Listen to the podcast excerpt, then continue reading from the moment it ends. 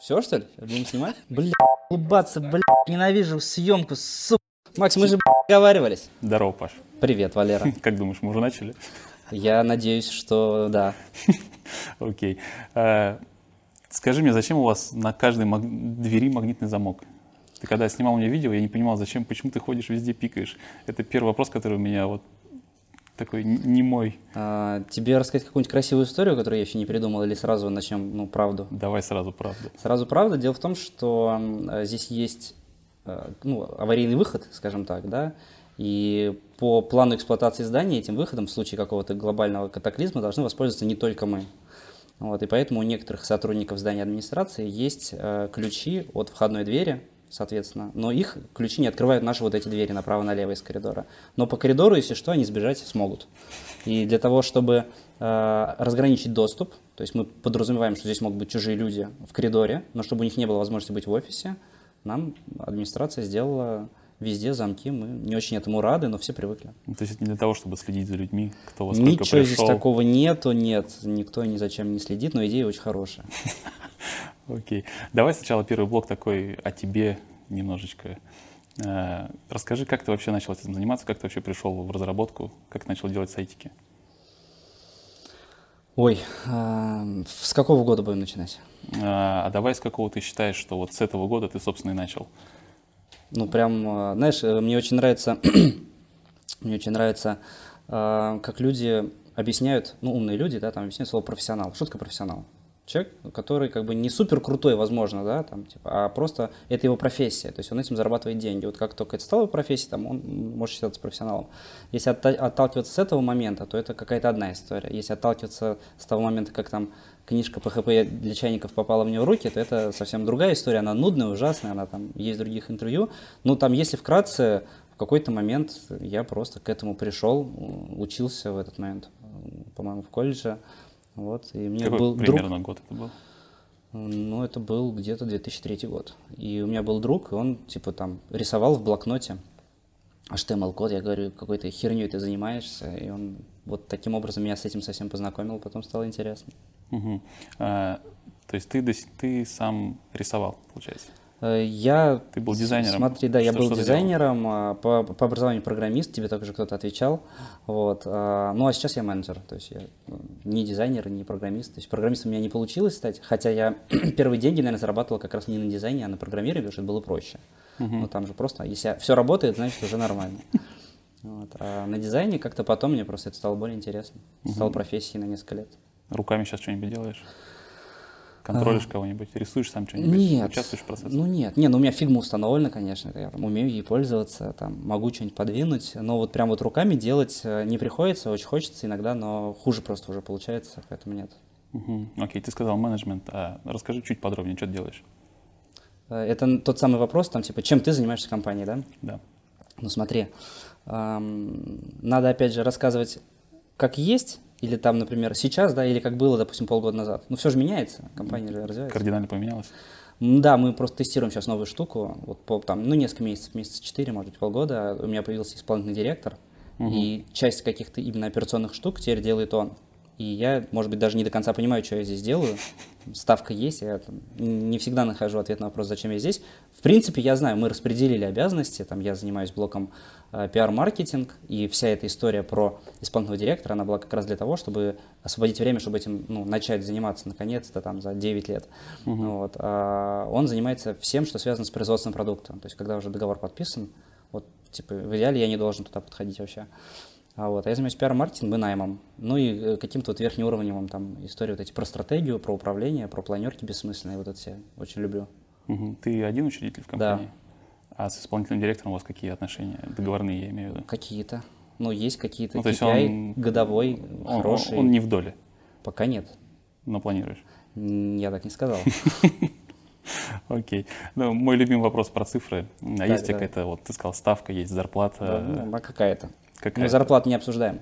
Э, Ставка, она есть для чего? То есть э, есть финансовая отчетность, да, и, ну, и это нормально, как бы максим, все расходы, которые есть на самом деле, закладывать э, в математику предприятия, иначе у тебя просто будут не совсем правильные цифры там, по рентабельности, может быть, более радужные, чем есть на самом деле. Поэтому есть какая-то зарплата, как, которую, условно, как, как бы я себе платил. Вот. Но просто дело в том, что когда появился исполнительный директор, я уже не уверен, что я бы себе платил. Ну, наверное, платил бы, просто человек это должен был бы заниматься маркетингом, пиаром больше. Вот. А, мы очень долго думали, вот это как должности назвать, поэтому моя должность никак не, называет, не называется. Вот как был генеральный директор, так и остался. Угу. Цифру вот. не скажешь. Нет, а зачем тебе цифра? Эта цифра, она условно, ну там плюс-минус по больнице, да, вот как это стоит на рынке. Эта угу. цифра ни о чем, она тебе ничего не скажет. Потому что если ты один собственник, то у тебя как бы другие цифры, они имеют большее значение, чем угу. какая-то зарплата в ведомости. Ну окей. О другом бизнесе каком-то подумываешь? Слушай, у меня был офлайн магазин диванов 4 месяца. Я его открыл, потерял несколько там существенных денег и закрыл. Давно? О, лет пять. Больше не возникало желания что-нибудь Нет, ты знаешь, этот опыт меня очень сильно научил тому, что здесь очень много еще интересных задач, которые нужно решить, а потом заниматься вот этим. Э, просто вот это была тяга к чему-то кардинально другому, не диджитальному. Началось все просто с того, что сначала появился просто e-commerce, интернет-магазин диванов, потом он там плохо продавал, потому что, оказывается, всем надо посидеть попой на диване, пришлось открыть офлайн точку и это все очень сильно затянуло, и вот я, э, как э, настоящий стартапер, э, в кавычках, все делал сам там, то есть здесь вроде там как-то работало все без меня, поэтому там я старался все делать сам. Вот поэтому я говорю, что я буду продавцом сначала сам, я должен прочухать, как вообще все это ну, работает. Я месяц, несколько месяцев просидел с бабушками, ну, понимаешь, да, кто продает диваны в офлайн магазинах э, замкадом. Вот, я просидел с ними и понял, что психика поплыла. Э, я просто понял, что надо бежать, надо срочно что-то менять. Я начал там плохо спать, в общем, психика прям реально пострадала. Я понял, что нет ничего дороже здоровья, поэтому я лучше все дело брошу и вернусь обратно сюда заниматься тем, что мне нравится. В digital ты хорошо спишь?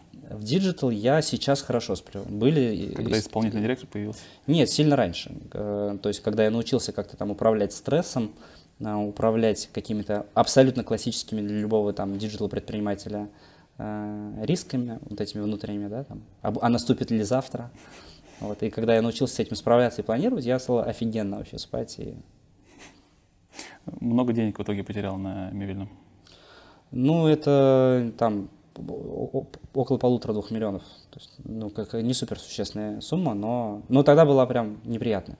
Угу. А, ты начал вообще Сергий, Сергиев Посад, Сергиев Посад, да, называется? склоняется. Склоняется? Угу. Я помню, ты поправлял э, девушку в другом интервью. Тебя это задевает? Нет, это просто рефлекторно. нравится подначивать чуть-чуть. Да ну нет, просто я тебе говорю рефлекторно. Okay. Ты раз там сразу ответил. А, почему решил переехать? Какой это был год? Это был 2013 год. Э, там компания, по сути, юридически существует с 2012 Ну, это, наверное, был конец 13 я не помню. Вот. И мы быстро тогда очень развивались с нуля там, до каких-то э, моментов. Вот. И тогда казалось, что стало тесно. Там кадрово, психологически, мы работали с клиентами из Москвы и думали, что вот эти вот там 70 километров – это все, что отделяет нас от успеха. Вот. Ну, не все. Не только лишь Было это. Отделяет еще. людей от успеха, да. Я один сначала переехал в Москву, то есть у меня там угу. была какая-то команда до 10 человек в э, Подмосковье. И, и, ну, естественно, никто не собирался никуда переезжать. Там, у всех какая-то своя жизнь. И поэтому я сказал, ладно, я тогда поехал, мы там сейчас покорим Москву, и вы потом там подтянетесь. Но все не так было в итоге. А как было?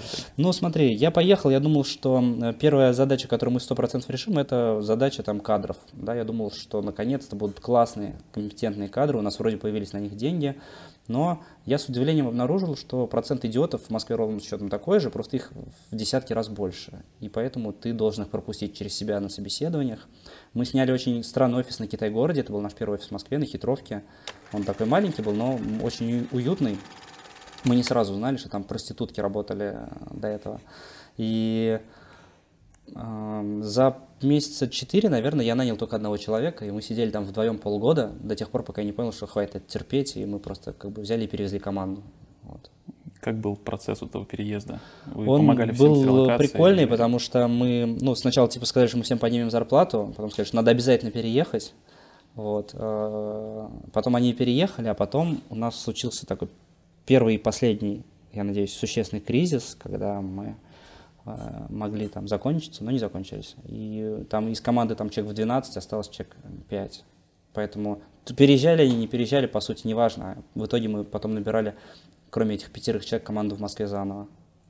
ты, ты где-то говорил, что до двух человек сократил команду в, в одном из интервью. Ну, мне Это кажется, вот что до пяти, как пять минимум человек. до трех точно.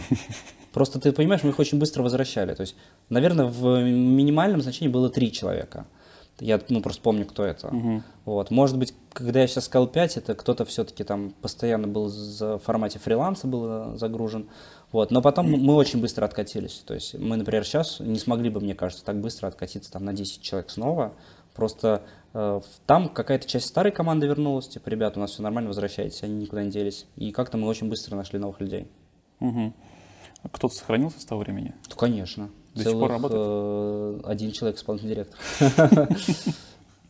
Э, Расскажи чуть-чуть про личную жизнь. Два человека. Кто второй? А, ну, еще человек, который занимается продажами.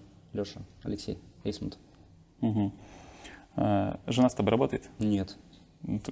Да, Нет, ни я в коем случае. нет, да. Ну, я не думал, что ты задашь этот вопрос, но я просто слышал этот вопрос в других интервью, вы обсуждали там. Это потому что на самом деле довольно классическая схема. Ты считаешь, что она классическая, я считаю, что она вообще не классическая. То есть то, Мгм. что тебе так повезло увидеть это в рынке, это, я считаю, что это совпадение, потому что более классическая парадигма, да, то, что работа и дом – это вещи какие-то разделимые, и приходя с работы домой, лучше работу оставить на работе. Если вы работаете вместе, я с трудом представляю себе, как ее можно работу оставить на работе, да, ты вот взял ее и пришел с ней домой. Мгм. Поэтому я, мне кажется, это не очень история. Получается у тебя оставлять работу? Да.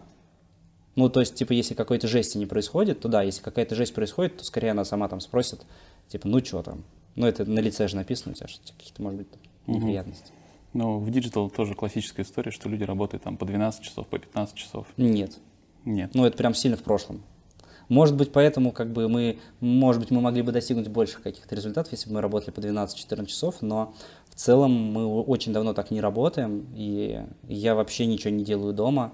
Я... У меня долгое время не было компьютера дома. Прям, ну вот, наверное, в этом году только появился. Типа вышел киберпанк, я подумал, что я обязательно буду в него играть, купил себе там навороченный компьютер, в итоге ничего не вышло. Вот, и он так и стоит, я думаю, что пора его в офис уже привозить.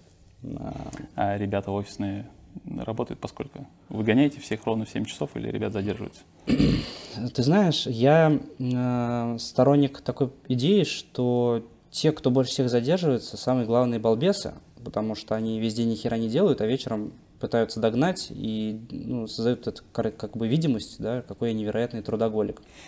Вот. Чаще всего так получается. Чаще всего те, кто умеет управлять своим временем, там, вовремя приходит, э, не балбесничает, э, качественно делает свое дело, он успевает все сделать. Бывают, конечно, ситуации, когда что-то пошло не так, но они у всех бывают. В этот момент просто так как это очень несистемно и это очень редко, не надо даже никого уговаривать. Иногда там я ухожу, захожу сюда, говорю, что вы здесь делаете? А мы там что-то сломали.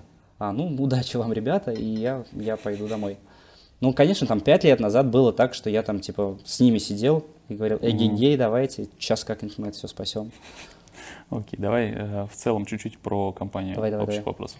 Э, 9 лет вы отметили компанию недавно. Да. Э, 9 лет ты считаешь от чего? Девять лет, я считаю, с того момента, как э, получилось общество с ограниченной ответственностью iBrush зарегистрировано. Мгм. Ты тогда считал уже это бизнесом каким-то? Или До этого это- был другой бизнес с партнером, он был про то же самое, просто я там чуть другую роль играл, вот. а вот ровно 9 лет назад, ну там в марте, Мгм. это появился iBrush. Да. А когда ты начал ощущать, что это именно бизнес? Ну, Что год это с какой-то уже 2009 мы занимались этой историей, когда я перестал быть дизайнером в Москве, переехал обратно в Сергеев Посад, мы там сделали крутой стартап, вот, и я там, в общем, уже, ну, как бы не, не, не было у меня начальника, у меня были партнеры, и тогда я начал ощущать, что это бизнес, когда ты начинаешь нанимать людей, когда всем без разницы, во сколько ты приходишь, уходишь на работу, когда ты там начинаешь этих людей учить, гонять, в общем, это уже начинает попахивать каким-то предпринимательством, вот, просто в какой-то момент ты там, ну, меняешься и дальше движешься. Так получился iBrush. Мгм. Откуда название появилось? А, Название появилось э, оттуда, что когда был предыдущий бизнес, можно так назвать, я думал, что я какой-то проект хочу, наверное, запустить, и это должно было быть бюро иллюстраторов. Типа Я подум- У меня просто были друзья-художники, они были в тот момент, они сейчас они крутые дизайнеры, но в тот момент они были не очень дизайнеры, ну, как все художники, они вообще же не очень дизайнеры, ты же знаешь. Вот. И они были не очень дизайнеры, но неплохие иллюстраторы. И я подумал, раз вы у меня есть, и надо вас как-то надо заработать, сделаем бюро иллюстраторов и будем работать с издательствами, там, книжки оформлять на аутсорсе и все такое. И мы придумали бренд iBrush, мы придумали сайт, идентику вот эту старинную, ну старая, не так, которая сейчас, и положили в шкаф, потому что было не до этого. А когда возникла вот такая операционная задача делать новое предприятие, просто пришлось достать из шкафа временный бренд. Ну, сам знаешь, про временность. А с художником почему не получилось?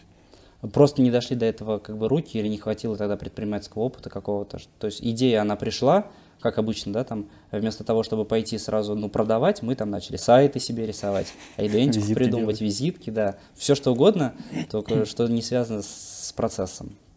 Угу. Сколько сейчас у вас человек? Ну, от 20 до 25. То есть они уходят, приходят, это вот Катя тебе более подробно может наверное, рассказать. Она посчитает, пока готовится. Э, у вас в штате все или есть кто работает удаленно? есть кто работает удаленно, и вообще это такая сейчас тема очень остро встала. То есть, если год назад я бы тебе сказал, что у нас там почти никого нет удаленно, да, при, при том же объеме, то сейчас мы сталкиваемся с тем, что те, кто всегда работал в офисе, они говорят, мы хотим на удаленку, там, нам не это После самоизоляции? Да, да, пошло? да. И мы тоже пересмотрели свой подход к этому. То есть, ну, раньше я был сильно против, угу. вот, а теперь я спокойнее к этому отношусь. Получается, процессы пришлось перестраивать какие-то? Да нет, но они все, в принципе, же под ремонт, в общем, плюс-минус заточены, да, там есть трекеры, есть слаки, есть все. Вся инфраструктура, она существует. Все но зависит только от того, готовы ли люди это делать, да. Ну, это работает. Но это все равно те люди, которые у вас уже работали в офисе, и они сейчас удаленно. Или есть у вас история, что вы берете прям человека вот полностью Есть, уже есть такая история, уже есть. Вот там с полгода как мы уже вернулись к этой истории, что бросили все иллюзии, что будем собирать только инхаус команду здесь в офисе в Москве, угу. вот и уже опять работаем. То есть, скажем так, в вакансиях написано как хотите. Да, и приходят разные ребята, они говорят, мы хотим работать в офисе, мы там засиделись дома, кто-то говорит, мы нет, там дома хотим работать, и вот так вот. Угу. А, офис, в котором мы сидим, сколько квадратов? 150, 160. Ну, я в не целом знаю. все. Ну вот, все вот так вот, да. Угу. А сколько в Москве стоит 150 квадратов? А, в Москве 150 квадратов стоит очень по-разному. Дело в том, что мы сюда год назад переехали, и я очень хорошо помню этот момент. А, мы смотрели много площадей, и ставка за квадрат в год, она может отличаться в два, а может отличаться в три раза, да, вот это там А+, угу. А, Б, С, Д и так далее. Ну вот. Мы понимаем, что офис – это ежемесячные расходы, то есть это накладные ежемесячные расходы, от которых ты никуда не денешься. Это там стул или стол можно там шикануть, купить себе какой-то охеренный, да, а офис ты будешь за него всегда платить.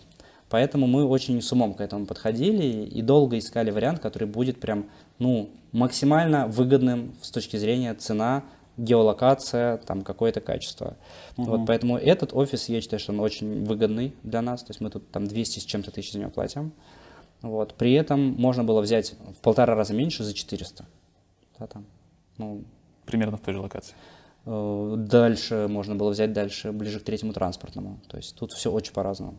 Угу. Вот ты говорил, 70 километров отделяли, ты думал тебя от успеха. В итоге офис в Москве он помогает продажам каким-то образом? Есть у вас вообще личные встречи какие-то? Есть, конечно, личные встречи. Я думаю, что, понимаешь, что дело, он помогает тебе ближе, ближе, ближе к комьюнити и чуть-чуть лучше разобраться, как устроен рынок. И если ты уже чуть-чуть разобрался, ты можешь уже где угодно находиться. Да? Мы с тобой знаем немало успешных компаний из Ульяновска, э, еще там, из, ну, не Но, из Москвы. тем не менее, они почти все держат офис в Москве. Ну, такое там офис, знаешь, типа, они ну, без офиса в Москве были уже неплохими, а офис это скорее какая-то такая штука, статусное, знаешь, что типа, ну он есть. А кто в нем пыль последний раз протирал, не факт. Поэтому... Ну, смог бы ты условно там из какого-нибудь Саратова сейчас э, открыть компанию и вот оттуда работать? Я сейчас, имея там опыт и знания, может быть, что-то и смог бы. Ну, это, угу. знаешь, год, гадание кофейной гуще. А, смогли бы мы там ну, развиться до, до того уровня, который у нас есть сейчас, если бы мы никуда не переезжали, я сильно в этом сомневаюсь. Потому что компании-то остались там, ну, они остались там же. То есть в плане там каких-то метрик. Там же они остались. Поэтому угу. я думаю, что это важно было переехать, важно было со всеми познакомиться, важно было понять, если мы поняли, не факт, как устроен рынок. Вот, и это сейчас уже можно себе позволить, там, может быть, где-то офис пооткрывать, может быть, куда-то переехать. Угу. Не думаешь об этом еще? Думаю. Ну, я уже переехал, я обратно переехал жить туда. В Сергиев Посад? Да, я езжу, да, каждый день. 70 километров? Ну да. Сколько это по времени? Слушай, это час 20, час 30 от двери до двери. У меня очень четко выстроена логистика. То есть это, может быть, звучит не, сторону, несколько по-свински, да. Но мы специально переехали сюда, чтобы мне было удобно ездить. потому что здесь пешком до вокзала, а там экспресс, как бы быстро и комфортно я доезжаю. Там, где мы были до этого, на Алексеевской, было бы не так удобно ездить. Поэтому... И квартиру я там купил тоже прям вот ну, 4 минуты до экспресс пешком. Поэтому за счет того, что нет вот этих промежуточных этапов каких-то там добираться лишних по 20-30 минут, это, в общем, в целом выглядит комфортно. Почему Сергей в Посад? Ну, это родина, там, ну, вот это все дети, э, семья, родители, какая-то такая, наверное, история. Березки. Шутка. А там большое население, сколько там человек? Слушай, ну вот я слышал, что ты на месяц приехал, ты приезжай в гости в эти выходные, я тебе экскурсию проведу, это прикольный город, там 140 тысяч человек населения, и угу. это исторически очень известный город, там можешь почитать. Я тебе экскурсию проведу с удовольствием. Окей. А, вы долгое время были в пятерке аутсорс компании Теглайна. Было, грешным а, делом. Сейчас он уже давненько не выходил, неизвестно. Ну, давненько там... не обновлялся, мы даже не знаем, где мы. Мы знаем, что у нас нет десятки. А Почему? Ну, мы осознанно с этого уходили, от этого позиционирования, во-первых. Угу. Вот, во-вторых, мы там в какой-то момент вообще перестали что-либо делать для того, чтобы там быть. И я бы сказал, даже не сразу мы оттуда исчезли. То есть в какой-то момент мы думали, что нас там уже нет, а мы по инерции, ну знаешь же, в рейтингах uh-huh. есть определенная инерционность, вот. И мы там все еще были, хотя уже нам этого не очень-то и хотелось. Uh-huh. А, есть какие-то ребята не под НДА, которые ты можешь сказать, что вот, вот мы с ними работали на аутсорсе, вот, вот этим ребятам помогали? Ты имеешь в виду, когда мы были аутсорсерами? Да, да. Слушай, были. ну это 70% рынка, угу. может 80%. Ну 100 это крутовато, конечно, но в тот момент э, мы, блин, работали очень почти, очень почти со всеми. Тяжело работать с э, такими же диджитал-агентствами? Или там наоборот, там очень легко, все процессы? Очень легко. Очень легко продавать, потому что ты знаешь всех своих клиентов и где они находятся. Очень легко работать, потому что чаще всего там сидят не идиоты, а какие-то компетентные люди. Вот. Очень нелегко заработать, потому что их бизнес-модель такая же, там, как у нас сейчас и у вас сейчас, да, чем, чем дешевле производство, тем прикольнее uh-huh. при сохранении качества. Поэтому очень трудно заработать. Вот. А, но при этом работать легко и прикольно, интересно. Просто в какой-то момент дальше поехали. Ну, не то, что мы дальше поехали, ты знаешь, не мы же придумали аутсорс, да, там были компании, которые, я имею в виду э, для агентств, uh-huh. на, с таким позиционированием. Были компании, которые до этого делали то же самое, все мы их знаем, но вот как раз году в 2014-2015, когда вышел этот рейтинг, э, это все сильно подсветилось, и я вот встречался со своими знакомыми из агентств, из известных, Говорю, ребят, как дела? Он говорит, слушай, когда ты приходил, да, там это было интересно, я тебя на встречу позвал, мы с тобой познакомились, там, договорились о чем-то. Сейчас я получаю там несколько писем в день, и их уже никто не читает. Нам уже пишут такие письма, и мы их тоже не читаем. Здрасте, mm-hmm. мы там такой-то продакшн. Ну, как в итоге уходили от аутсорса? Это была какая-то осознанная история или просто... Ну, она была стала? очень осознанная, мы уходили очень, я считаю, неправильно, то есть надо было это делать как-то резче, а мы, естественно, пытались там и вашим, и нашим максимально где-то там посидеть. И э, в этом заключается много проблем. Я думаю, что мы много времени в развитии там потратили. То есть можно было бы быстрее расти, но из-за того, что вот такая вот у нас была история, то мы много времени потратили, потому что процессы совершенно другие, люди нужны в команде совершенно другие. То есть, там квалификация другая, процессы другие. И поэтому э, мы в какое-то время от этого страдали, что где-то была э, команда и она уже вроде не очень про аутсорс, но еще не очень про то, чтобы нормально делать для клиентов. И поэтому где-то там как раз приходилось э, силами руководителей, собственными силами подтягивать, подкручивать. Ну, вы аутсорсили все подряд, дизайн и разработка. Дизайн, верстку, разработку. Ну, дизайн почти никто не аутсорсил. Угу. То есть я бы сказал так, что его тогда почти не было вообще. То есть верстка, фронтенд, да, разработка. Угу. А сейчас какой процент аутсорса в компании? Ноль. Ну нет, ладно, не ноль. Как бы, типа, знаешь, мы не отказываемся. Мы недавно делали прикольный спецпроект. Он, ну, у нас есть кейс, там, это рекламное агентство Great, по-моему, он называется, uh-huh. для девелопера легенда, то есть там нет никакого NDA. Если приходят нормальные ребята за нормальные деньги, но они, причем, знаешь, чаще всего у них фокус не про разработку. То есть когда ты когда мы раньше работали там с подрядчиками для агентств, там была история в том, что мы работали чаще всего с теми, кто про разработку. То есть они всем говорят, что они все делают сами, на самом деле делают не сами. Uh-huh. Вот. Сейчас, если приходят какие-то аутсорс-запросы, чаще это от каких-то там невероятно креативных людей, которые не имеют своей разработки, и поэтому это, в принципе, нормальные взаимоотношения на рынке, то есть как будто бы с клиентом работаешь, и клиент очень часто про тебя знает, то есть это тоже важно. То есть я, в принципе, уже вспомнил, пока тебе отвечал, два эпизода в 2020 году, но они оба крупные, с э, крупными клиентами. Один я назвал, второй вот не помню, скорее всего, нельзя называть, но эти на кухне назвал. Окей. А, расскажи, как вы уходили от аутсорса, то есть как появились прямые заказы? Очень круто и очень просто появляются прямые заказы. Я искренне надеюсь, что никто из тех, кто будет смотреть это интервью, не пойдет сейчас в аутсорс, потому что я думаю, что эта дорога уже закрыта. Угу. Но э, на рынке существует кадровая миграция. То есть сегодня человек работает в агентстве, завтра он пошел к клиенту. Он приходит к клиенту и говорит, а, да вы что, гоните что ли, я знаю, кто все это делает. Там, через десятые руки в итоге все делает айбраш условный. Вот. И этот клиент приходит к тебе, так случится, говорит, мы там это все знаем, давайте с нами напрямую работать. Ну, вот, все. Вот так все практически клиенты а, приходили. А, то есть это, мы не работали с этим клиентом, просто человек сам туда ушел из агентства, и он как-то эту информацию начал разносить. Все. А ты сам как считаешь, почему люди тянули вас э, за собой дальше на клиентскую ну, почему клевые были? Ну, есть. Ну, то есть э, в чем, так скажем, ваши плюсы были? То есть вы там, не знаю, все делали в срок, вы просто были там классные. Слушай, ну все, все же классные, все же все делают в срок, самый крутой дизайн у всех, самый крутой UX, самая крутая разработка там и все такое, да? Ну вот. Но в конечном итоге с кем-то работают, а с кем-то нет. И я думаю, что это материя именно отношений между людьми. Можно бесконечно рассказывать про крутой дизайн, но в конечном, э, в конце концов, или складываются у тебя отношения с клиентом, доверительные, прикольные, комфортные, или не складываются. Вот. Э, я считаю, что там наша экспертиза, я вообще стараюсь это всем прививать, да, именно про отношения историю. То есть, чтобы человеку было реально с тобой комфортно работать, комфортно работать долго, прийти к тебе с любым проектом, прийти к тебе, даже если он знает, что это за границей твоей экспертизы, но он знает, что с тобой это будет гораздо проще, чем без тебя. Угу. Ну, вот такая история.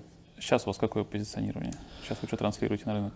Слушай, сейчас э, у нас нет, наверное, какого-то такого четкого позиционирования. Если хочешь поговорить про позиционирование, давай поговорим. Я просто, ну, очень люблю эту тему. У тебя, ты в Clubhouse сидел, да? Слушал Нет, я проигнорил Clubhouse. Проигнорил Clubhouse? Вот там... Ну, я понимал, мне казалось, что я понимаю, что это буквально недельку на две, я не буду в это ввязываться. Мне было интересно. Жалко, что закончилось, было интересно. А, там была какая-то история, там кто-то с рынка делал цикл, угу. цикл, цикл про позиционирование. Ну, анонс я видел, да. Да, да, да. Очень было интересно, невероятно, как бы классные модераторы, конкурсы интересные. Вот. Эм, но было очень интересно слушать этих уважаемых всех в прямом смысле людей, которые, с одной стороны, противоречат друг другу, с другой стороны, открывают абсолютную правду, что позиционированию, ну, на мой взгляд, во-первых, мало кто понимает реальный смысл. Э, люди называют позиционированием все, что угодно, кроме позиционирования. То есть я считаю, что, например, там а, люди часто слоган называют позиционированием.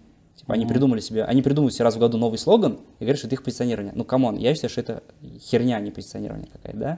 То есть есть прикольное позиционирование. Ну, если там, помнишь, Kelnik, да, Kelnik это там про недвижку было. Ну, я вот там из, mm-hmm. из прошлого что-то говорю. Там Art 3D тоже ребята занимаются недвижкой, могут там очень быстро собрать э, сайт по недвижке там за две недели, условно. Давай, это про... давай из актуальных. Кто тебе нравится? Что позиционировать на рынке? Ой, сложно. Помоги не знаю, Ну, кто-то у нас есть позиционер? Ну, в том-то и дело. Ну, какой там позиционер? То, что они говорят, что у них финтех. Слушай, просто все хотят себе финтех, там вот это вот банки. Окей, Пинкман. Продукт, мы продукт. Ну, вот они педалят сейчас на эту тему достаточно успешно, я считаю. Наверное, я не уверен, что оно уже ну, захлопнулось. Если оно захлопнется, это будет хороший кейс.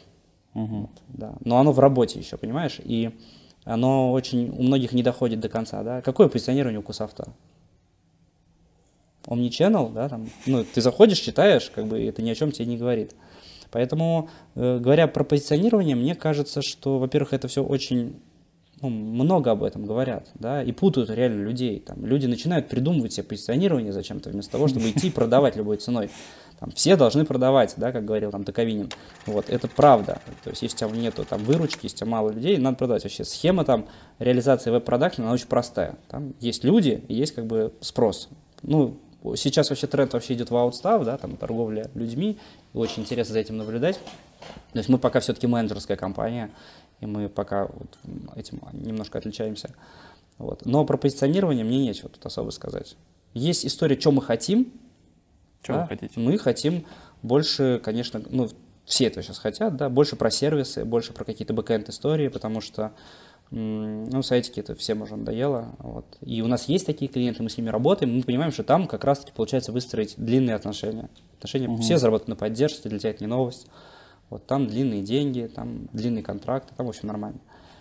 В этом мы хотим. А, что для этого надо делать, все прекрасно понимают. Ну, кейсы упаковывать, про это истории рассказывать. Сниматься в одной ногой digital. Сниматься в одной ногой digital, да. рассказывать там всем про это. А, много кода, живая история? Нет, Я не знал, что будешь спрашивать, но это стоило бы предположить, да, чтобы это вопрос. Это был эксперимент. Расскажи, да. Это, это была одна из попыток сохранить аутсорс, угу. потому что запросов по инерции было много, и сохранить, чтобы их просто не посылать, не разворачивать, и как-то этот вопрос монетизировать, но мы просто в какой-то момент поняли, что мы не вывозим по ресурсу именно менеджерскому, чтобы и там управлять, развивать, и здесь управлять, развивать. Это домен живой, всегда можно вернуться. Сейчас это не работает. А почему решил прямо отделить это брендом? Ну, вот это как раз история про позиционирование и про процесс. Хотел прям, чтобы То есть это совсем отдельно. разные угу. штуки, да, это совсем разная история. Угу. Процитирую тебя. Условности, формальности, куча бесполезных правил – это все не про нас. А, с годами это поменялось? Есть у вас сейчас условности, формальности, нет. куча правил? Нет, это все еще не про нас. Ну, у нас пока там 20-25 человек, как бы тут нет пока условностей, формальностей, куча бесполезных правил. Но все равно какие-то регламенты приходится... Есть, конечно.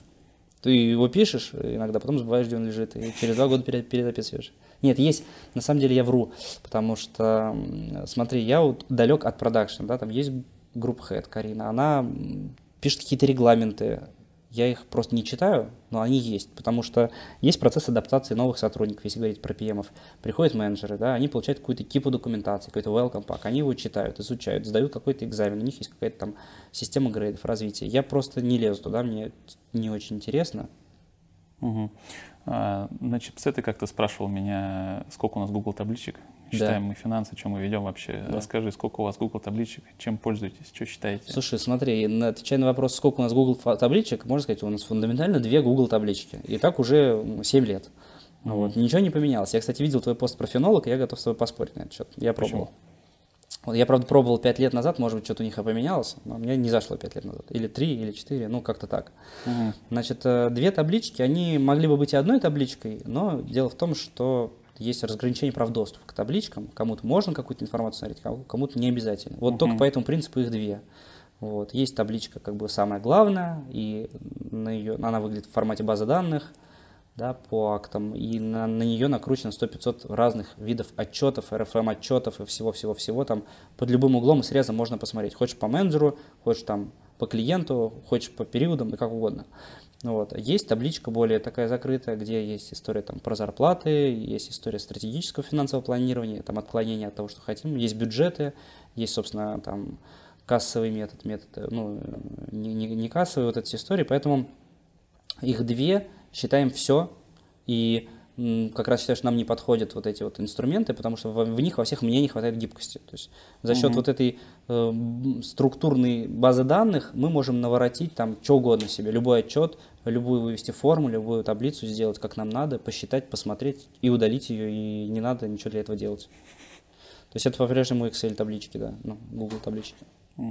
Рентабельность бизнеса считаешь? Ну, есть хоть один человек, который тебе ответил, там, прожил 9 лет с этим бизнесом есть. и ответил, что он не считает Есть. Но в интервью их не было. Интервью вроде как берем только у тех людей, которые считают, ну видимо, ну, вот поэтому видишь. мы у них и берем интервью. Потому что они знают свою рентабельность. Наверное, знаете, да. Но куча людей не знает. Ну, конечно. Сколько процентов? Слушай, в прошлом году было 23, ты почему считаешь, что это много? Вот, я считаю, что я всегда... Нет, я не считаю, что это много, это просто в среднем 20, среднем по рынку. В среднем 20. Как бы. Она зависит от определенных вещей, вот. Но в среднем, там, чем больше ты потратил, да, тем меньше угу. тебе будет ну, в итоге рентабельность. А какие услуги вы сейчас оказываете? Дизайн, аналитика, разработка. Больше мы ничего не делаем. Приложение не делаете? А, ну приложение, это же тоже дизайн и разработка, нет? Я же не сказал, что мы сайты пилим. Я просто говорю. Не, ну ты просто мы все Широко. про сайтики, сайтики, сайтики. Не, не, не. Все, все там уже. Угу. А, про денежки вернемся чуть, оборот про скажешь? Денежки, да. Ты умеешь пользоваться, чем там у тебя есть? У меня а, есть контрфокус. Ну, мы же все понимаем, что... Да. 40 миллионов было в 20... Каком, какой, который был прошлый год? Прошлый, да? 20 20 Ну, это было 40 миллионов. Хотим, ну, конечно, больше. Ну, знаем, как это сделать, сделаем в 21-м. Насколько? Сколько вы растете? Э, не хочется загадывать, загад не бывает богат. Смотри, у нас раньше там была такая динамика, то есть там 50-56, вообще была магическая цифра 56% в год. Я не знаю, с чем это связано, но три года подряд было, сука, 56% в год. И я подумал, какая-то магия, в какой-то момент эта история закончилась. Там, и получилось там 6% в год. Вот. Э, и потом началась такая вот история, про которую тебе тоже кто-то рассказывал, что там год ты растешь, год ты закрепляешься, год ты растешь, угу. год ты закрепляешься. Вот. В прошлом году мы закреплялись, потому что было два раза по 40, поэтому хотелось бы в этом же просто тупо вырасти. Будет 56, ну норм. Будет больше, хорошо. Как динамика вообще? Думаешь, будет больше? Ты имеешь в виду начало года? Да. Да хрен его знает. Надо, ну, уже выработался определенный, определенный иммунитет там, к периодам, да, то есть я понимаю, там, что происходит в первом квартале, что происходит во втором, что происходит летом, что происходит в сентябре и что происходит в декабре. Вот. Это плюс-минус не очень предсказуемая история, это будет точно больше, это уже понятно. А вот насколько, ну, надо хотя бы до августа дожить, до сентября, и там уже можно будет более точно спрогнозировать. Угу. Есть у нас сезонность какая-то? Спорят люди на этот счет. Я считаю, что есть, э, потому что, ну, как бы исторически мне не очень нравится май-июнь. Вот. Э. Май из-за количества выходных? Скорее всего, из-за количества... Ну, или просто люди забивают там настолько на все это дело, что они там все на шашлыках или в отпусках, я не знаю. Вот а в прошлом году этого не было. Это тоже касалось? Да, да. В прошлом году этого не было. В прошлом году лето было, наоборот, супер-пупер классное, потому что все очень сильно ну, поджались. Да, всем бы, надо было. Всем надо было, да. Вот посмотрим, как будет в этом. То есть, да, есть, нет. Ну, в прошлом году не было. В прошлом году было нормально. Угу. Слушай, ты сказал 20-25 у вас человек. Да. Но при этом у вас есть отдельно HR, отдельно да. есть офис-менеджер, э, исполнительный директор вот появился. У нас очень большой непроизводственный фот, я это так угу. называю, это, наверное, так и называется. Ну, как очень большой? Больше, чем у многих. Да. Вот, и каждая такая новая роль, это необходимость, да. Каждая такая новая роль, она действительно вносит определенные коррективы в экономику. Ну, ты наверняка представляешь себе, как плюс-минус устроенная модель. Uh-huh. Вот, да, и как бы любой человек, который не производственник, он очень сильно роняет, там, повышает ставку часа общую, даже один uh-huh. человек. Вот, и это обязательно надо компенсировать производственными людьми. Вот, поэтому это никаких проблем, если ты закрываешь, то есть один у тебя ушел с производственного фото, но другой туда пришел, а лучше два, то в этом нет никаких проблем. А вот к вопросу, нужны эти люди или нет, вопрос очень риторический. Давай поговорим конкретно про кого-то. Кто тебя ну, офис-менеджер, например. Просто у нас нет офис-менеджера. Я не знаю, как можно жить без офис-менеджера. Во-первых, у нас офис-менеджер – это гибридная профессия. То есть так как у нас бухгалтерия не, не внутри сидит, а она, ну это два наших uh-huh. аутсорс-бухгалтера, две, две женщины, две девушки, вот, но они не с нами в офисе сидят, поэтому каких-то часть бизнес-функций, они, например, там документооборот, они не могут взять на себя в полной мере. Поэтому, например, у нас очень много документа оборота офис-менеджера. Кто-то может сказать, что это не входит в функционал офис-менеджера. Вот. У нас офис-менеджер ассистирует очень сильно менеджерам, проектам. То есть, когда начинается там начало месяца или вот эта первая неделя, когда надо 2 тонны актов выставить, всем отчеты подготовить, то есть она помогает этот вопрос реализовать. Печатает, сканирует, носит, подписывает. Очень тоже важно. То есть, когда мы это делали сами, это дофига времени занимало, парализовало в какой-то момент там людей. Вот. Плюс, да, у нас есть там кухня, переговорка, какие-то общие зоны, и там должен быть порядок. То есть я не знаю, где мы кофе покупаем. И реально не хочу про это знать. Понимаешь? Ты, видимо, знаешь, или кто-то в твоей я компании знаю, знает, да. и это проблема. И таких маленьких мелочей очень много. Ты, там, ты знаешь, сколько вы бумаги тратите, да, там, да сколько вы воды вы, выпиваете. Mm-hmm. Я не знаю этих вещей. И если бы я еще это знал, ну это вообще было бы очень странно. Я тебе скорее желаю не знать это побыстрее. Окей, ну с HR, я думаю, примерно плюс-минус понятная история. Ну, не знаю, у вас есть HR? У нас нет HR. Вот, что ж понятно. Ну, потому что Москва, я думаю, здесь количество кадров а гигантское. А что, пропуска... что по-твоему делает HR? Какой функционал вот у HR базово, ну, там, должен делать HR в digital-агентстве? Я думаю, в первую очередь отсеивать вот первоначальную вороночку. Рекрутинг. Куча, куча людей. Рекрутинг. Ну вот, на HR тебя загрызет за это, за то, что ты его рекрутером обозвал. То есть, а как же корпоративная культура, а как же психологическая какая-то обстановка, да, то есть, ну, у людей разные истории бывают. Кто-то пришел, там, ты смотришь по нему, у него проблемы, с ним надо работать. Его надо позвать, там, кофеечек с ним попить, обсудить, какие у него проблемы. Они же, особенно разработчики, там, они же замкнутые, они же тебе все сразу не расскажут, ну, тебе просто принесет заявление потом. А на самом деле с этим можно было работать за полгода до этого. Помогает? Конечно. Ну, то есть, это работает. Угу.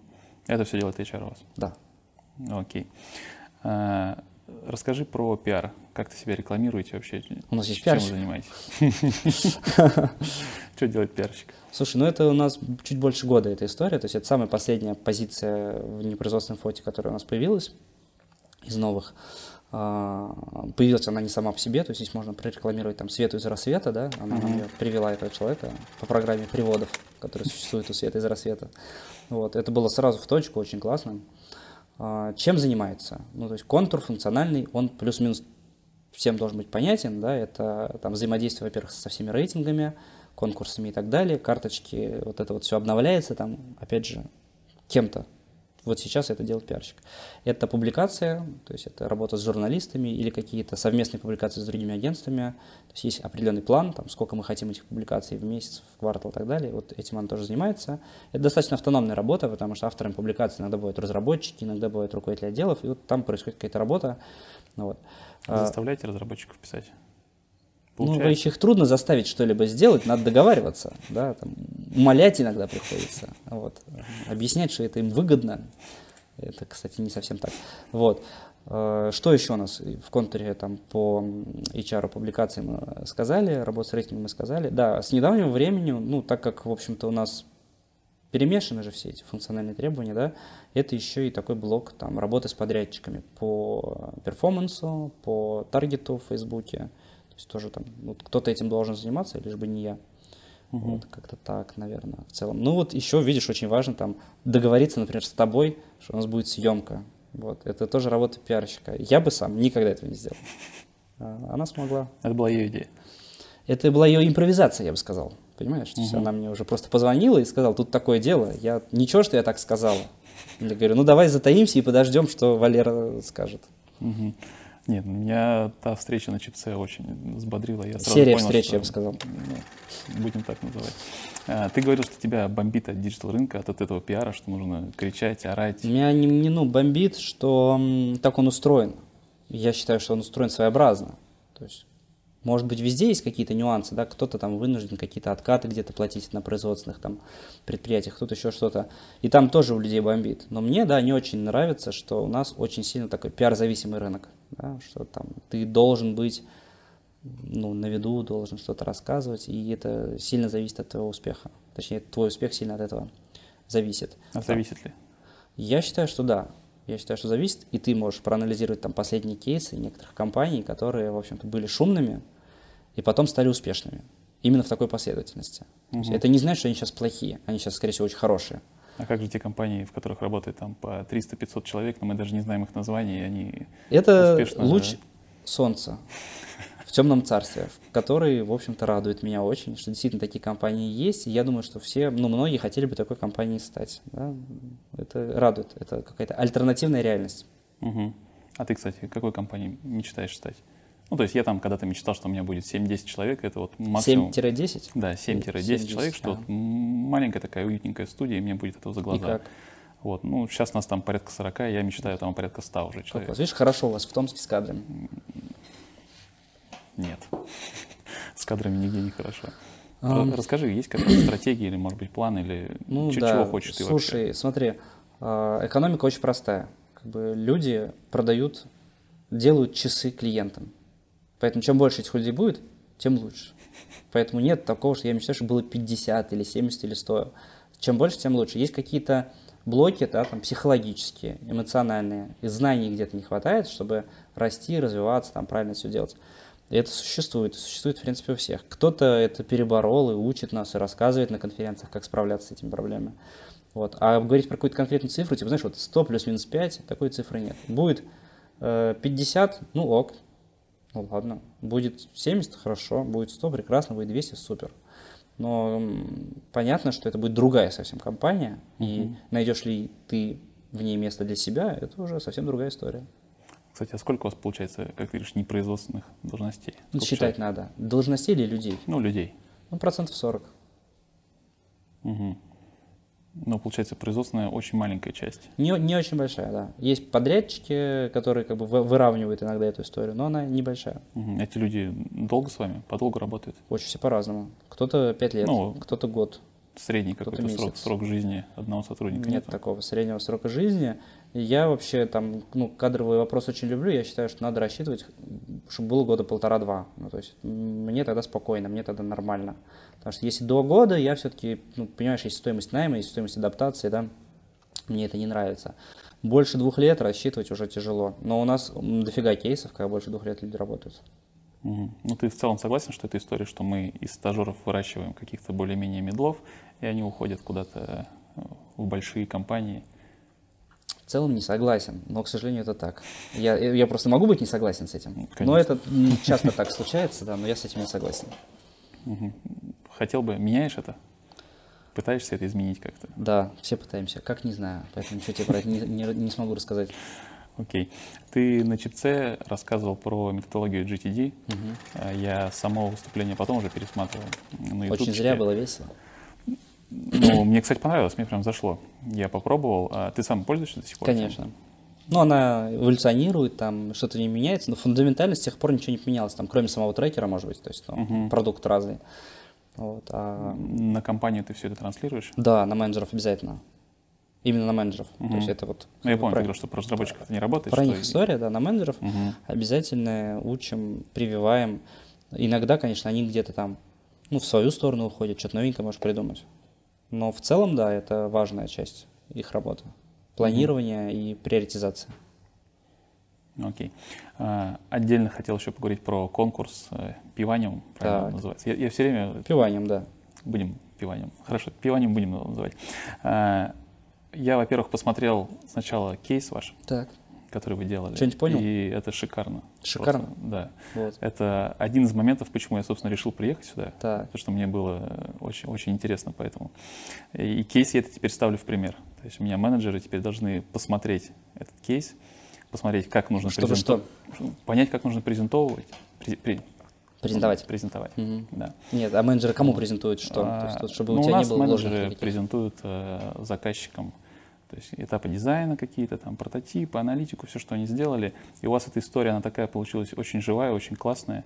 И я это смотрел прямо с таким Ну, мы еще придумали эту фишку, так больше никто не сделал, что мы вдвоем рассказывали. Я не знаю, почему никто до этого не допедрил. Вот. И, мне кажется, это, ну, это было очень динамично. Живости очень добавило, да. Но ты здесь должен, во-первых, понимать, да, что э, у этого кейса у него был четкий регламент. То есть как должна проходить презентация. И вовсе не значит, что кто-то так презентует, а ты говоришь, я теперь так всех людей заставляю делать, то есть ну, будь осторожен с этим желанием. посмотреть. Э, расскажи давай с самого начала, почему решили участвовать? Для чего участвовали? Слушай, ну на рынке, где есть рейтинги, и, может быть, всем это нравится или не очень, и когда появляется какая-то новая история, и в основе этой новой истории лежит фундаментально иная механика оценки, э, глупо было не участвовать. То есть, да, есть, конечно, там какие-то были вступительные взносы, я уже даже не помню сколько, но глупо было не участвовать, то есть надо было пробовать. А, опять же, на рынке, где есть премии, да, вот у нас там сегодня что-то будет, там, Tagline Awards, да, в которые тоже вызывают много вопросов. Ну, например, там у меня, да, ты журил, ты смотрел? Я честно смотрел почти 2000 работ. Вот когда ты, я 300 посмотрел.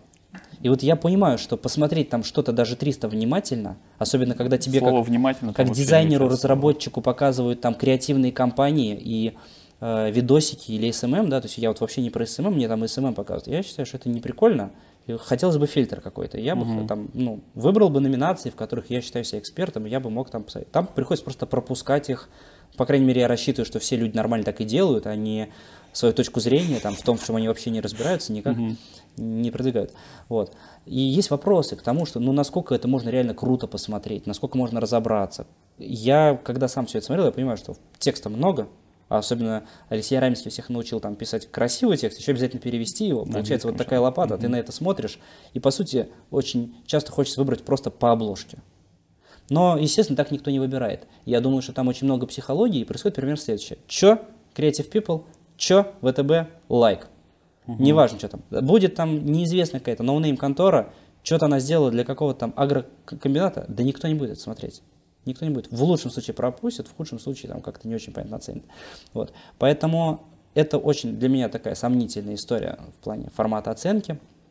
И поэтому, когда появляется история, где оценка происходит совершенно иная, то есть есть четкий регламент, есть несколько дисциплин, есть максимальное там, количество баллов, которое можно набрать, есть ограниченное компетентное жюри, абсолютно стороннее, и самое главное, что есть э, режим инкогнито, то есть жюри не знают, чью работу они смотрят. Да, конечно, можно там догадаться, там можно срисовать, но mm-hmm. в целом я отсматривал все работы, действительно трудно понять. Там, ну, Сашу Ковальского по голосу, наверное, все срисовали, но кто знает. Но в целом прикольно.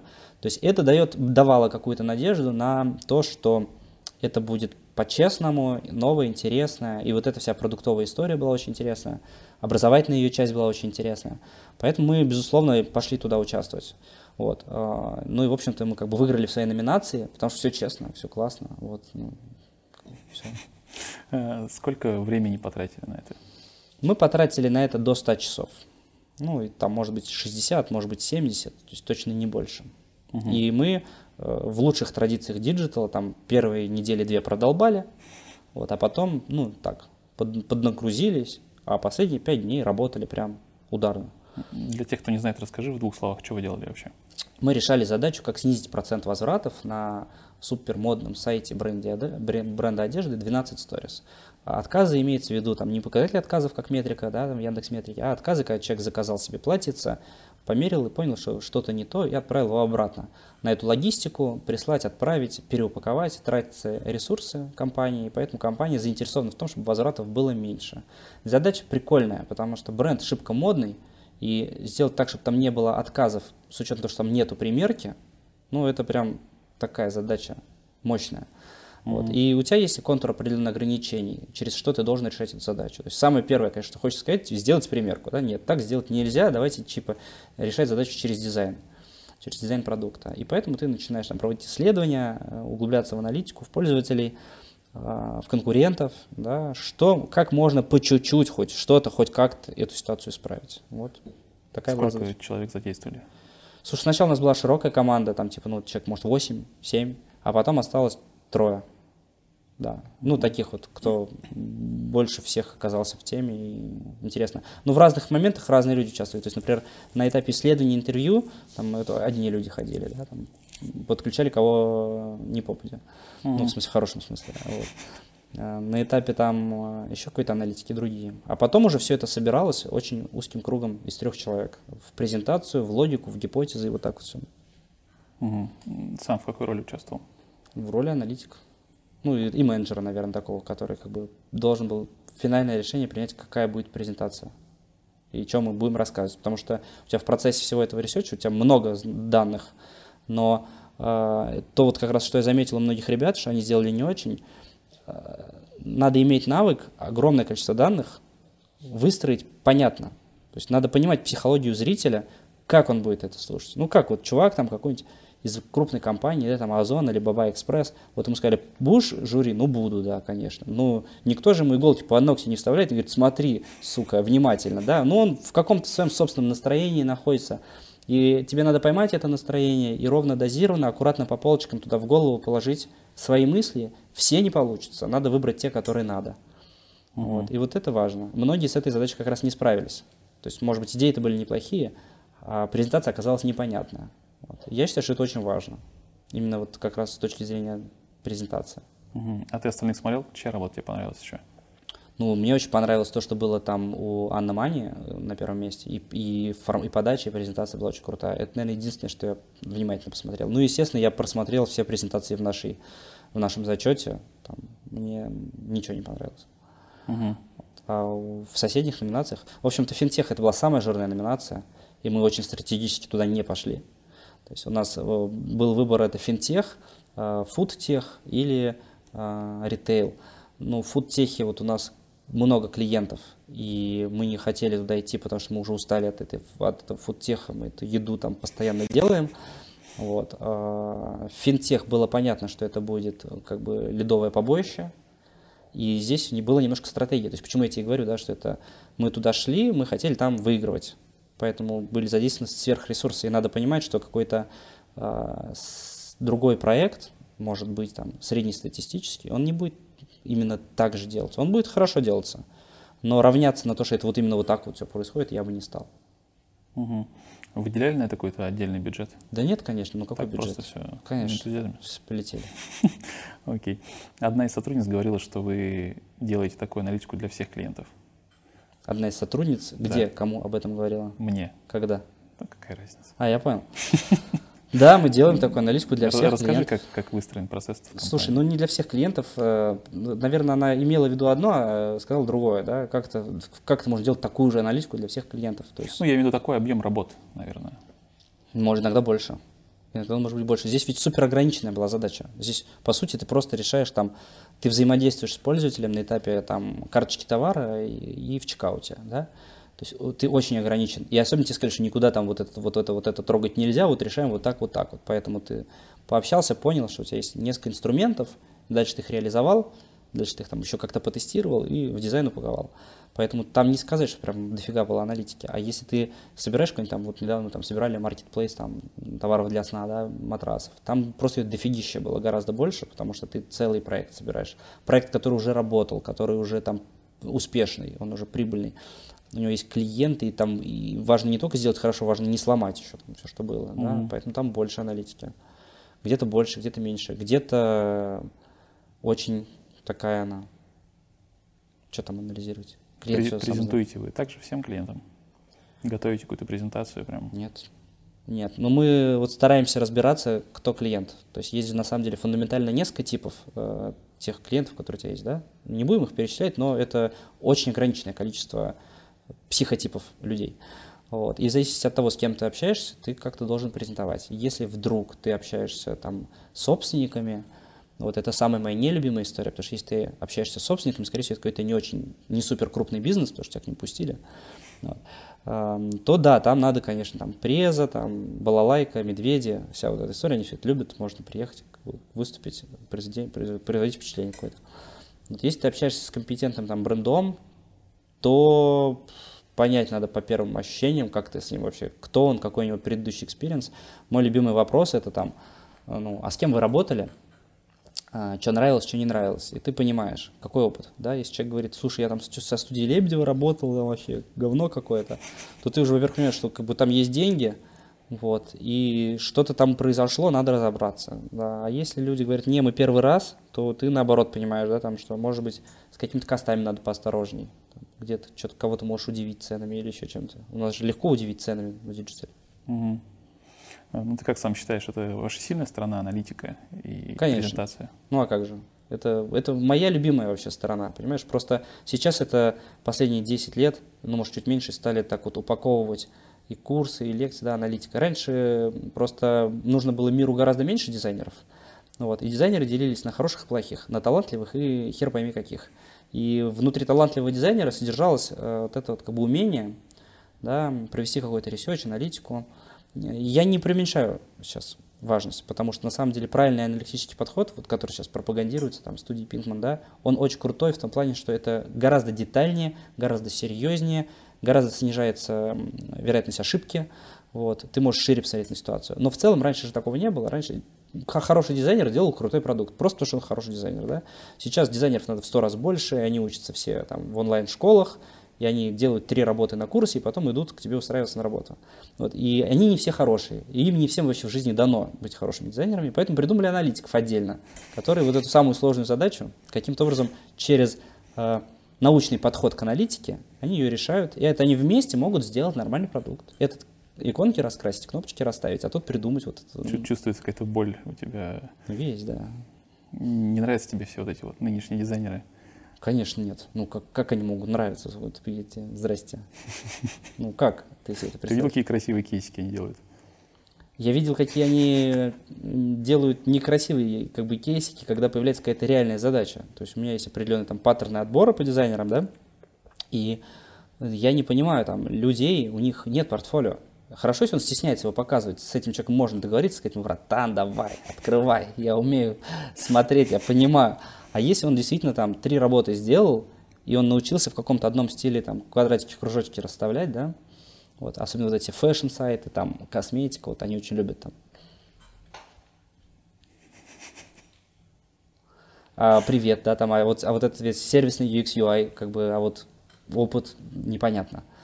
Поэтому не, ну, не люблю, конечно, потому что запросы высокие по зарплатам, и сложно разобраться, кто на самом деле может там двигаться и учиться, а у кого трудности. Все это в итоге э, скатывается к тому, что если мы говорим там про, ну, если ты, тебе много надо, допустим, дизайнеров, да, ты берешь там не супер крутых, а ты берешь на вырост, то скатывается к тому, что он тебе просто по психологии должен подходить. То есть mm-hmm. от слова «все говно переделай» в обморок не падает. И не пытается с пеной у рта тебе доказывать, что это не так, потому что вот так в британке научили, такие тоже раньше были. Ну вот, то с ним уже можно работать. И, скорее всего, можно что-то сделать хорошее. Угу.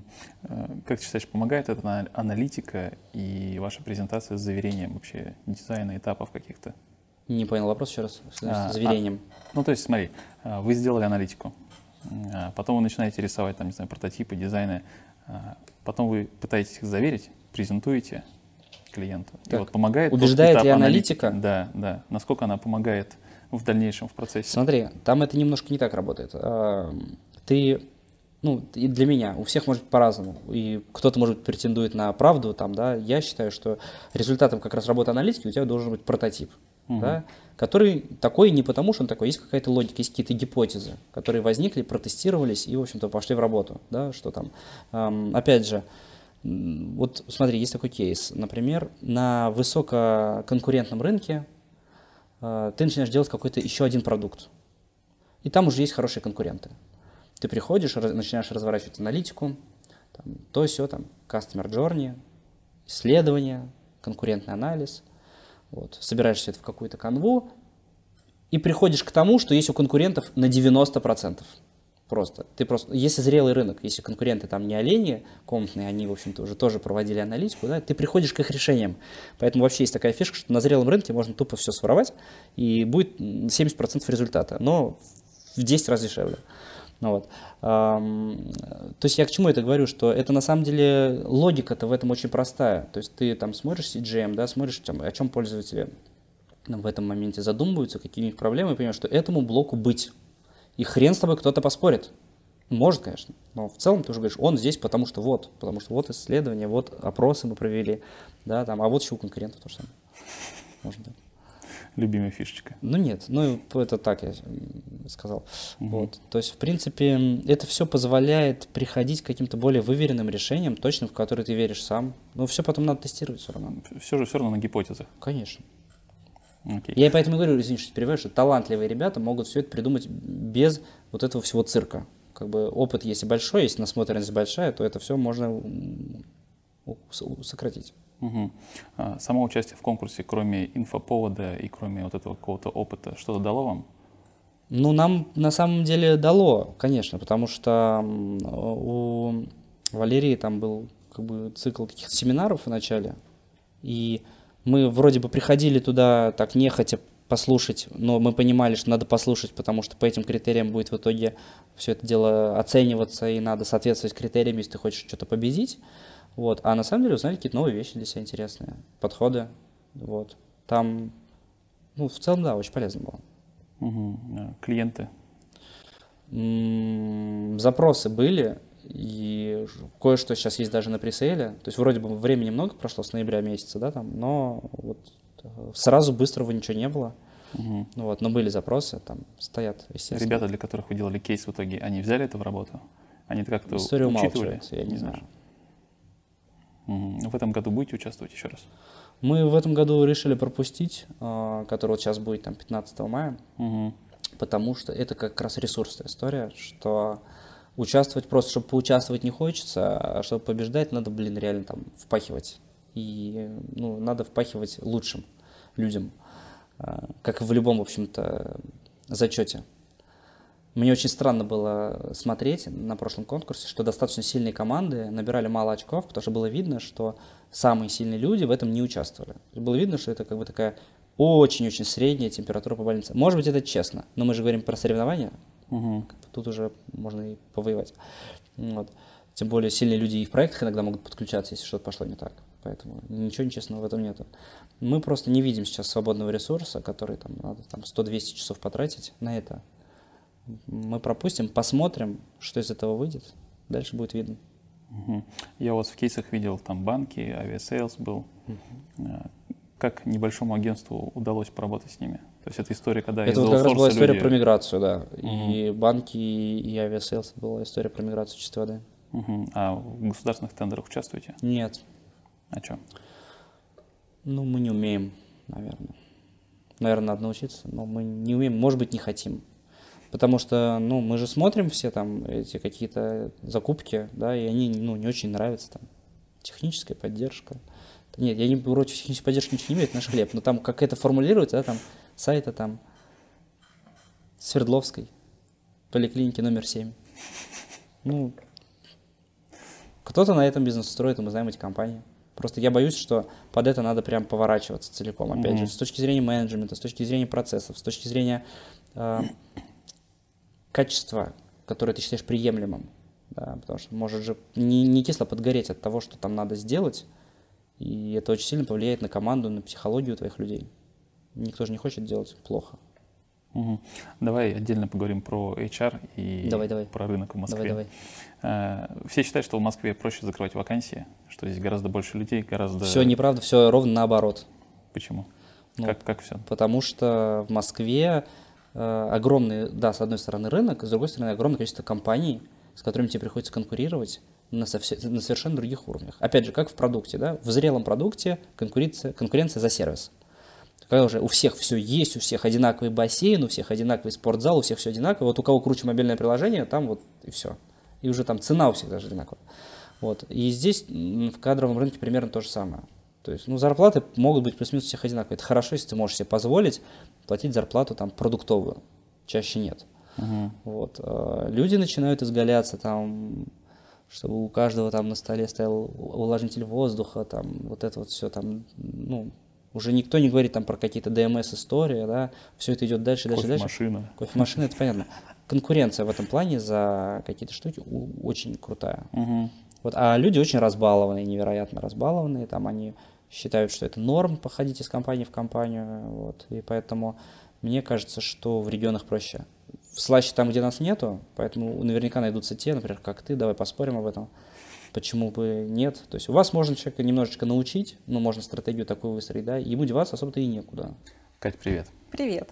А, Паша уже частично рассказал, но скажи ты, как ты сама считаешь, что ты делаешь в компании, какая твоя главная роль?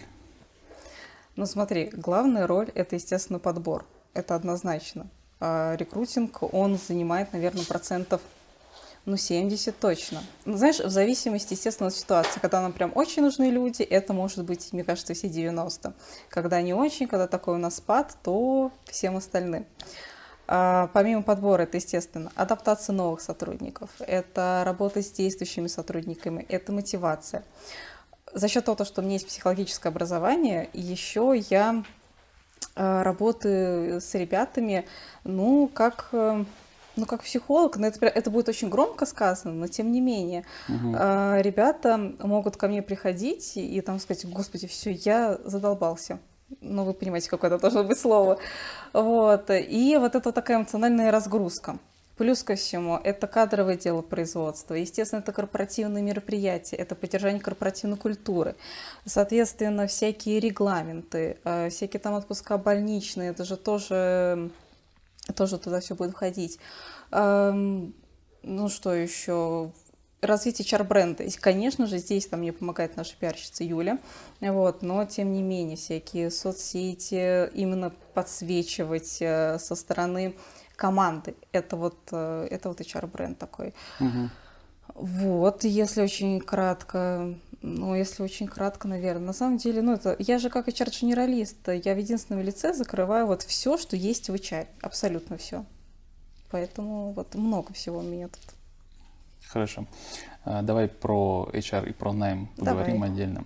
А, Ходит миф, что в Москве гораздо проще закрыть вакансию из-за того, что есть гораздо больше людей, гораздо больше выбор.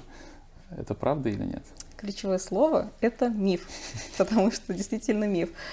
Ой, ну на самом деле это, это не так. А, Это ни разу не проще, и тем более сейчас я тебе могу сказать, что а, после пандемии, когда а, весь мир, э, все вообще поняли то, что можно спокойно работать удаленно, в принципе, на самом деле я не вижу какой-то теперь существенной разницы между подбором в Москве или регионах. Но в Москве действительно это сложнее за счет того, то, что здесь а, рынок, он очень перенасыщен.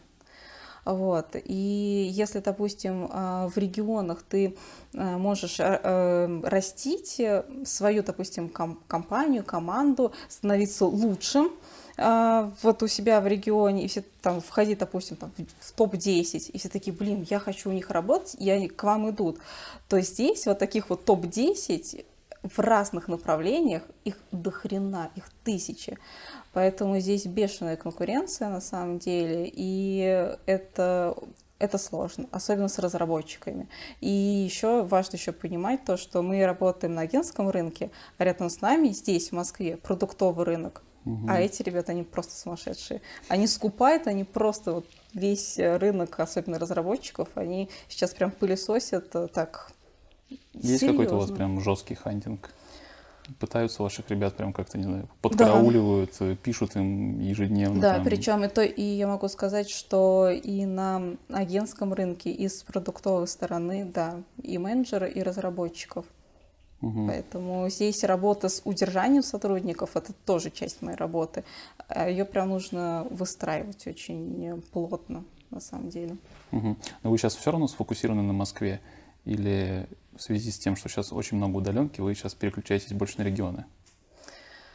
Ну смотри, если так немножко откатываться прям назад в историю, у нас э, всегда там было в штате 50% это удаленного удаленных сотрудников. А в какой-то момент мы решили, что все, хватит достаточно, давайте все-таки укомплектовывать э, офисный штат. Это было, чтобы тебе не соврать, там конец 18 начало 19 года. Весь 19 год я занималась тем, чтобы вот сформировать именно московскую команду. Мы расширились, мы переехали в новый офис, и тут вот так бамс, все, пандемия. И после этой пандемии, ты знаешь, э ну, все-таки мы, да, мы идем в ногу со временем, мы все-таки следуем современным трендам с этой удаленкой. Мы сейчас активно э, расширяем и удаленный формат, но все-таки я бы, вот, ну, прям вот честно, э, концентрируюсь сама именно на Москву, потому что это так круто, когда ты приходишь в офис, и ты видишь своих ребят, ты работаешь с этой командой, вот это реально классно, вот. Ответил на твой вопрос? Мне кажется, как-то я прям так ушла от него. Не, в целом нормально. А, вы небольшая компания, ну, по так. меркам там, особенно с продуктовыми, сравнивать с какими-то ну, гигантами. Да. Как вы выстраиваете этот HR-бренд? Чем вы заманиваете людей? То есть в чем люди видят плюсы вашей компании?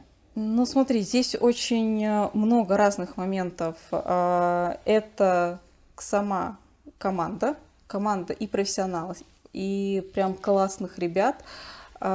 Вот смотри, за счет того, что нас не так много, нас э, сейчас 23 человека, и мы все друг друга знаем, мы все друг друга любим. Ну вот, знаешь, я всегда тоже всем рассказываю, для меня здесь атмосфера, она больше, чем такая дружеская, она такая ну, мне кажется, чуть такое семейное, типа. да. Ну, потому что я здесь давно работаю. Но, тем не менее, вот как э, изначально там закладывалось, э, ну, когда Паша создавал эту компанию, я думаю, что так оно все было, вот, такая дружеская атмосфера, она до сих пор здесь сохраняется. Эм, это вот такое вот, если мы говорим именно про команду. Плюс ко всему, крутые проекты. За счет того, что ты работаешь в агентстве, у тебя есть возможность поработать с разными брендами, а, с разными вообще задачами, от крупных э, до маленьких каких-то. Эм, и вот, э, вот эта вот разноплановость, она очень очень быстро дает тебе возможность развиваться. То есть, если ты работаешь в продукте над чем-то одним, ну, безусловно, и там тоже есть рост. Но здесь постоянно ты в огне, ну, блин, это агентство. Вот, поэтому за счет вот таких вот моментов вот, мы подкупаем наших ребят. Ну, слушай, ты знаешь, все даже, кто от нас там, ребята вырастают, они уходят, и они всегда э, вспоминают нас теплотой. Вот это моя такая, знаешь, да, душно, что ребята, они всегда о нас отзываются, прям вот, э, блин, очень жалко, что там я ушел или там ушла, но всегда там приходят к нам на корпоративы, на посиделки, и вот э, да. Угу. Это самое а главное. По уровню зарплат получается конкурировать с продуктовыми компаниями? Сложно, но мы это делаем. Поделишься какими-нибудь циферками? Сколько получает какой-нибудь средний там middle дизайнер? Middle дизайнер? Угу. Ну, хорошо получает. Можно зайти на, на Headhunter, посмотреть вакансии, если там указано. указано. Я смотрел. Молодец, да. Смотри, знаешь, здесь все зависит от э, непосредственно специалиста на самом деле. То есть, если он реально очень крутой, и мы понимаем, он вообще классно придет, прям вот внедриться в нашу команду, в наши процессы, ну, то есть прям все, химия там э, сложилась, то мы готовы там перекупать и брать. Вот. А если нет, ну, будем смотреть. Вот. Угу. Куда после вас люди идут работать? То есть mm-hmm. есть какая-то закономерность, что им наоборот надоедает в агентском рынке, они уходят в продукт. Это или, есть, не знаю, там, за границу переезжают, или все хотят работать в Яндексе. Э, ты знаешь, э, в продукт, уходит в продукт, э, и у нас на моей памяти, ну так получается, двое ребят уехали за границу.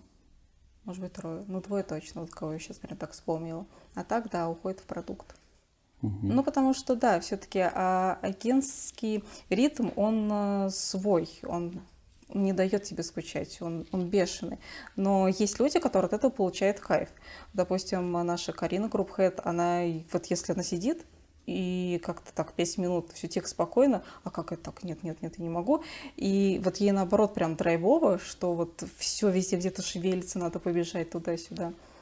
Вот есть такой тип людей, а есть тип людей, которые, ну, все, я уже как бы хочу посидеть спокойно, когда, знаешь, вот это вот э, формат э, ощущение себя, что мне уже примерно 60, настигает людей там в 27. И они такие, ну все, я поработал, пойду теперь в продукт, там посижу. Деды старые, ну что, что это такое? А у вас какой средний возраст компании? 27-28 лет. Преобладают мужчины, женщины?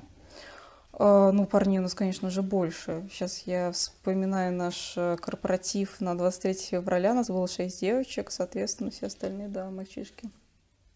Угу. Ну, на самом деле, на этом у меня все. Спасибо. Такого вопроса. Да. Да, спасибо тебе. Ты в интервью на радио как-то рассказывал, что у вас там был человек X, с которым у тебя прошла встреча, угу. и который тебе многое рассказал, который был таким да, наставником. Человек X это громко очень сказано. Что, что это за человек? Ну, я, наверное, не просто так не рассказывал, может быть, он не хочет ну, популярным быть благодаря мне, хотя он так популярный, я не буду тебе рассказывать. Угу. Ну, окей, давай не будем про человека X. Э, расскажи, как ты относишься к рейтингам? Положительно. Положительно. Ну, что ты хочешь услышать, как я отношусь а, к рейтингам? В целом, история... вам каких-то клиентов, какие-то заявки? Рейтинг Есть приносит трафик. Ну, то есть говорить про то, что там трафика нету, неправильно. Они приносят трафик, да. Мы, давай перечислим вообще, про какие мы рейтинги говорим. У нас есть Tagline, у нас есть э, рейтинг Рунета, и у нас есть Reward, который можно вообще считать рейтингом или нет. Угу. Вот. Я ничего против ними, просто там это рейтинг, агрегатор рейтингов, это какая-то штука с трафиком и так далее.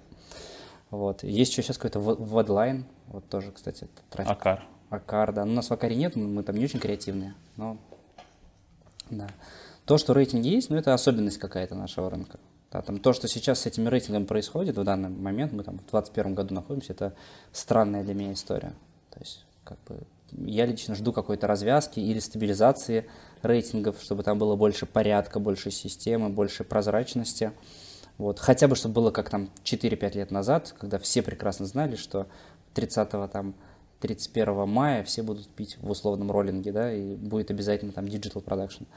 Вот сейчас просто непонятно вообще, будет, не будет, когда будет, кто там будет, в общем, вот это вот немножко смущает. А в целом, ну, я отношусь к этому как к инструменту, с которым надо очень уметь работать. Умеете работать? На какой вы позиции? ну, на разных, не на высоких. Там, вот э, ты говорил сегодня про аутсорс продакшн, да, там мы mm-hmm. как бы, э, на это дело позиционировались и, в общем-то, были там э, на третьем месте. Вот. А дальше ну, везде на разных. Есть там рейтинг интеграторов, разработчиков, там, по-моему, на сороковом месте. Есть Digital Production. Там в 2018 году было что-то типа 56-го, и потом он ни разу не обновлялся. Поэтому на разных. Умеем ли мы с ними работать? Ну, это тесно связано с пиар, да, как бы с какими-то активностями и так далее. Поэтому тебе же известна методология, да, что агентство голосует за агентство. Мне угу. кажется, это интерес и в то же время самая главная проблема этого рейтинга, что методология, в общем, такая. Очень она определяет формат этого рейтинга, что чем громче ты кричишь, тем больше про тебя знают, потому что иначе как они будут тебя голосовать, если они про тебя ничего не знают. Ну, трафик, который приходит с этого рейтинга, он качественный? Да, ну, скорее всего, да потому что у нас точно были продажи, наверное, со всех рейтингов, которые мы перечисляли, иногда даже самые неочевидные. То есть там, мы вас нашли где-то там по региону, вот такой вот срез, там 70 место, вот, и в итоге это три года сотрудничества там, на хорошие суммы. Угу. Пинк, он недавно говорил, что он открыл для себя мир, где люди не знают, кто такой Раменский, не знают эти рейтинги, и что мы вообще здесь варимся в своей каше. А, может быть, и не нужны они вообще. Может быть, мы преувеличиваем значимость всего этого. Сходи, узнай на одной ногой в Пинкман, он тебе расскажет сам. Окей, ну, на самом деле, на этом у меня все. Спасибо тебе большое. Спасибо, было интересно.